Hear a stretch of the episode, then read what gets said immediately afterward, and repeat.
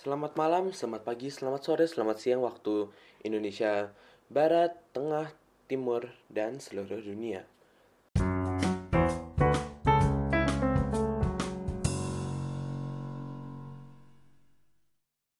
Baik lagi di ngobrolin bareng Cornelis dan Marbaung. Nah, di malam yang sendu ini, nggak sendu sih, asik. Soalnya besok gak ada ulangan, santuy banget. Gue mau ngomongin soal salah satu postingan Instagram gue di TEDx Jakarta. Nah, TEDx ini apa sih? TEDx ini sebuah event yang berformat seminar dengan panggung terbuka. Jadi siapa pun yang punya ideas world spreading, itu motonya TED di Amerika, mereka bisa daftar ke panitia dan maju ke sana untuk membagikan ide mereka. Apakah ide mereka world spreading? Itu bisa dinilai sendiri oleh penontonnya. Nah, beda TEDx sama TED di Amerika ini apa? Kalau TEDx ini dibuat secara independen oleh panitianya masing-masing. Jadi ada TEDx, TEDx Jakarta, TEDx Prastemulia, TEDx Trisakti, TEDx Bandung. Itu panitianya beda-beda dan yang sama adalah formatnya doang. Dan mereka juga dikasih license merek TEDx ini dari TED Amerika. Jadi tentunya kualitasnya harus sesuai sama TED Amerika. Dan uniknya apa? Di sini kita bisa bertemu ide-ide yang mungkin nggak bakal, bakal pernah kita pikirkan sebelumnya. Karena speakernya tiap event biasanya campur-campur banget dan nggak cuma satu topik doang. Jadi buat yang kalian su suka denger-dengar ide-ide baru, ayolah kalau ada TEDx Jakarta, TEDx Jakarta, ada TEDx di dekat kalian, datang aja langsung, lihat sendiri. Ngomongin soal talks yang main gue datengin di Jakarta itu TEDx Jakarta tanggal 31 Agustus hari Sabtu di Geraha Bakti Budaya Taman Ismail Marzuki. Nah, kali ini siapa yang mau gue ngomongin? Gue mau ngomongin soal siapa ya anaknya? Hmm, yang udah gue post aja deh. Punyanya Teater Pandora. Nah, Teater Pandora ini apa? Kalau di buku acaranya TEDx Jakarta ya. Teater Pandora ini didirikan tahun 2014 oleh alumni dan pelajar Universitas Indonesia mereka ingin melepaskan label teater kampus menjadi teater independen. Teater Pandora mengedepankan semangat generasi muda untuk bekerja dan mendedikasikan diri mereka untuk kemajuan performing arts di Indonesia, yaitu seni penampilan. Nah, apa sih yang mereka omongin di TEDx-nya Jakarta? Bentar, gue buka catatan dulu. Nah, TEDx Jakarta ini, mereka tanya, apa sih kesan dan timbul dari kata teater? ada yang bilang jijik, ada yang bilang murahan di Indonesia, ada yang bilang kurang didukung, ada yang bilang nggak bagus, ada yang bilang juga nggak jelas, absurd dan nggak guna.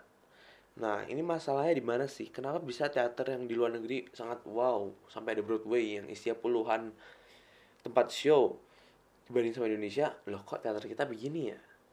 Nah kalau mereka bilang sih ya, ini karena talksnya belum diupload ke YouTube, jadi ini purely from my memory jadi sorry banget kalau ada yang salah kata maaf pada teater Pandora sebelumnya. Ya itu karena teater Indonesia tuh nggak didukung.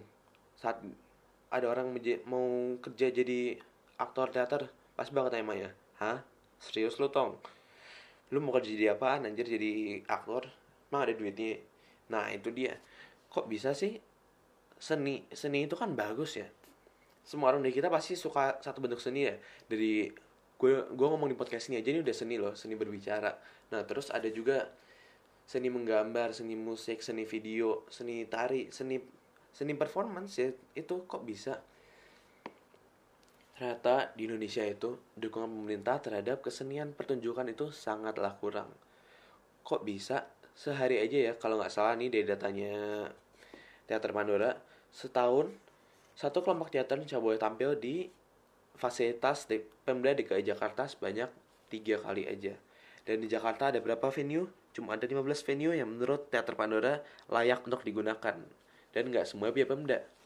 Jadi bayangin aja, cuma bisa tampil sebanyak 30 tambah 15, 45 kali dalam setahun. Dan itu belum kalau lakonnya ganti-ganti. Which is miris banget ya.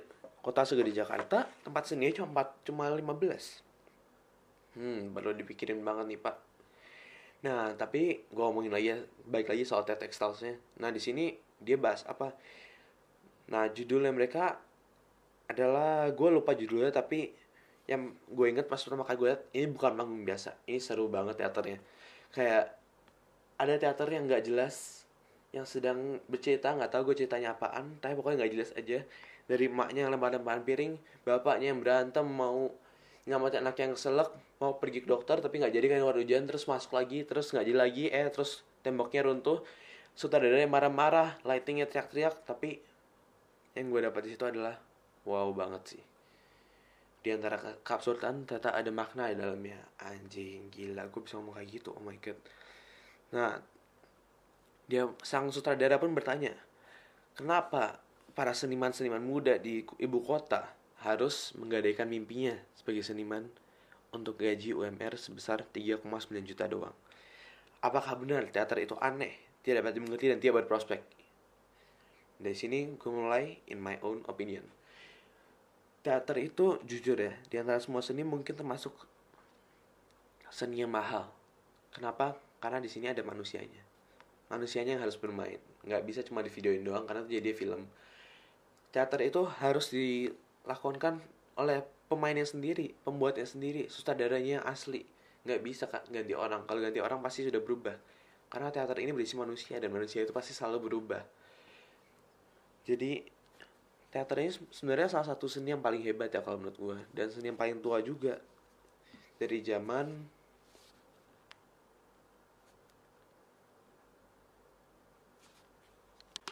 ini udah dari zaman Yunani kuno Terbukti dari adanya kata teatron atau dari bahasa Yunani tempat untuk menonton. Nah kita tahu sendiri ya di Yunani itu banyak tempat tonton kayak Colosseum gitu-gitu. Itu yang memang dibuat untuk pertunjukan pertunjukan apa ya pertunjukan performance lah intinya. Dari dalamnya ada drama, tindakan yang berasal dari bahasa Yunani drama yang berarti perbuatan. Aktornya harus berbuat sesuatu agar dia bisa tonton oleh penontonnya. Ada juga actingnya, karena penonton begitu sang aktor naik ke panggung, mereka berbeda dengan yang ada sehari-hari. Mereka harus acting, mereka harus menunjukkan diri mereka yang lain dari biasanya. Ada juga skenario dari sang sutradara, ada juga lighting yang menakjubkan dari sang mengatur cahaya, ada juga videografer ya untuk mengabadikan momen-momen yang tidak mungkin terulang ini. Ada yang mengatur musiknya, tapi di Indonesia susah mas bro. Semua orang yang main di teater pasti minimal punya pekerjaan sampingan untuk kebanyakan sih kayak gitu ya tapi gue nggak tahu kalau ada yang nggak hebat banget kalau ada yang nggak sih. Applause for you. Tapi ya itu dia intinya. Kenapa teater ini seakan-akan seni yang tidak dirawat oleh pemerintah? Nggak cuma dari pemerintah deh dari orang-orangnya kita. Kenapa tiap kali ada teater yang pertama muncul itu hah tiketnya seratus ribu kok mahal? Tapi tiap hari tapi tiap minggunya orang-orang yang sama. Mungkin bisa minum di Starbucks seminggu bisa empat kali kali. Itu udah dua ratus ribu sendiri dan kenapa mereka lebih pilih itu daripada mendukung seniman-seniman? Seniman teater seni pekerja seni. Mereka menjual kreativitasnya mereka mereka menjual pertunjukan mereka menjual hiburan. Kenapa? Kenapa mereka nggak didukung? Kenapa bisa teater nggak dianggap sebagai pekerjaan yang yang bagus atau berprospek? Kenapa seni nggak bisa dianggap sebagai pekerjaan yang berprospek? Ini pertanyaan buat kita semua yang sedang sekolah yang akan membangun masyarakat kita Kenapa orang yang bermain dengan kreativitas mereka, dengan imajinasi mereka, bisa dianggap sebagai orang yang kurang kerjaan, nggak ada prospek, dan hidupnya gitu-gitu aja. Gimana caranya agar kreativitas manusia yang membedakan kita dari seluruh ciptaan Tuhan bisa dihargai sesuai yang Tuhan berikan kepada kita? Food for thought. Bagaimana caranya kita bisa bikin sebuah masyarakat yang menerima kreativitas sebagai bentuk pengabdian manusia yang sejujurnya? Yang harus dihargai, yang punya harga, yang yang bisa kita anggap punya value dalam uang.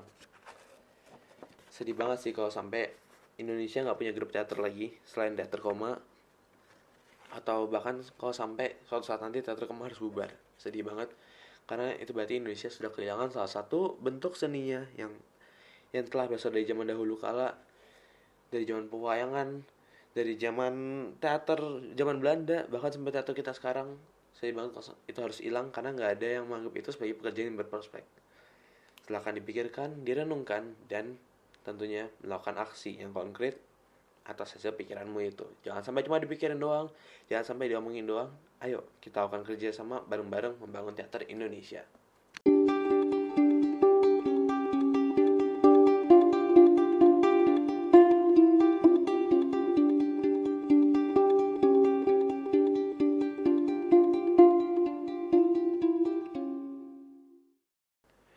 IJ tadi itu episode pertama dari ngobrolin, ngobrolin apa? Ngobrolin teater dari TEDx Jakarta. Dan ini terinspirasi oleh Teater Pandora. Kalian bisa langsung lihat ke Instagramnya @teater Pandora dan juga lihat postingan yang berhubungan dengan podcast ini di @cornelius.merpaung. Kalian bisa cari aja itu di atas logo-logo X itu ntar ada yang tentang Teater Pandora. Silahkan dibaca caption asli gue di situ.